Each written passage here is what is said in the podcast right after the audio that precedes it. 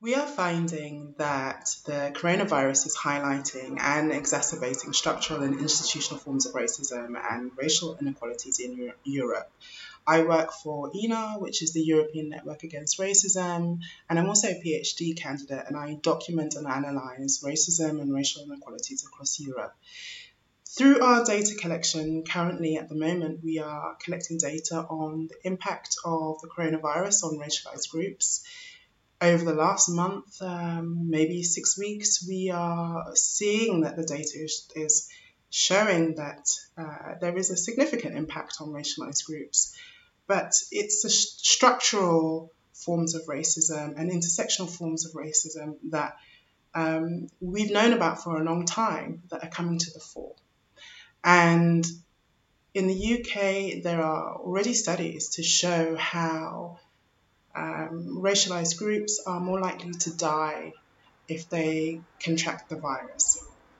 So the reasons for this are multifaceted, um, but I would argue that they're predominantly uh, structural, they are institutional, and also intersectional. Uh, we see how racialized groups are often working in these jobs or sectors that are now seen as essential, um, perhaps they're working in the health sector or they're working as cleaners, but maybe they don't have um, the ability to take time off. Obviously, maybe not to, to work from home. And maybe their employers are not providing them with adequate personal protective equipment.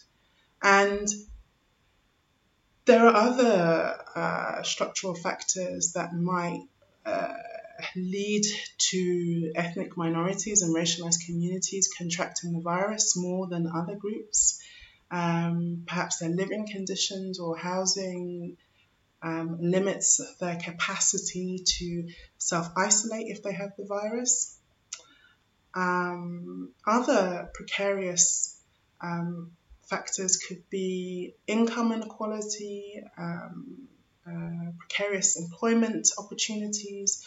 All of these factors I would describe as structural, some of them institutional, and they do not help when we are facing a pandemic such as this. These structural inequalities can also be a reason for the prevalence of comorbidities um, in some racialized groups. So, stress, poverty, pollution can lead to diabetes, asthma, obesity, which when you um, or if you contract the virus, it can be um, more dangerous for those groups. What is also striking is how little we know about the coronavirus and its impact on health and racialized communities, um, which also mirrors in some way how little we know about structural racism and institutional forms of racism. Um, because there is a real lack of data in the UK, in the US, uh, we can see clearly the impact um, of the coronavirus on groups, but it's not so clear um, um, on those groups in other parts of the EU. And speaking to our members across the EU, which is really the, the, the main form way in which we are collecting data, um, they are telling us that there are significant structural um, and institutional forms of racism that are um, exacerbating the coronavirus problems. But these are the most difficult forms of racism to document and analyze. And this brings me to my closing point, really, which is to say that the impact of the coronavirus will be felt, of course, by all of us for a very long time after the, the confinement measures have been lifted, after we've gone back to work. Um, I mean, at this moment in time, the economic impact of the virus is yet to fully manifest for most of us.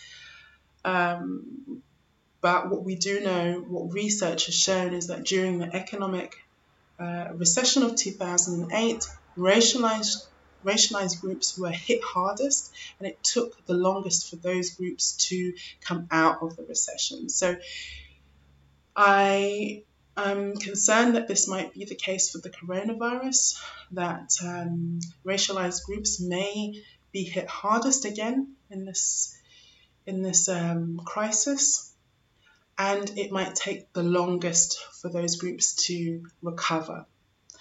Now, if we are really to address some of the structural and institutional forms of racism and racial inequalities, we have to seriously challenge and reconsider what um, these structural inequalities are showing us and reconsider what the capitalist order and principles so far have brought us to.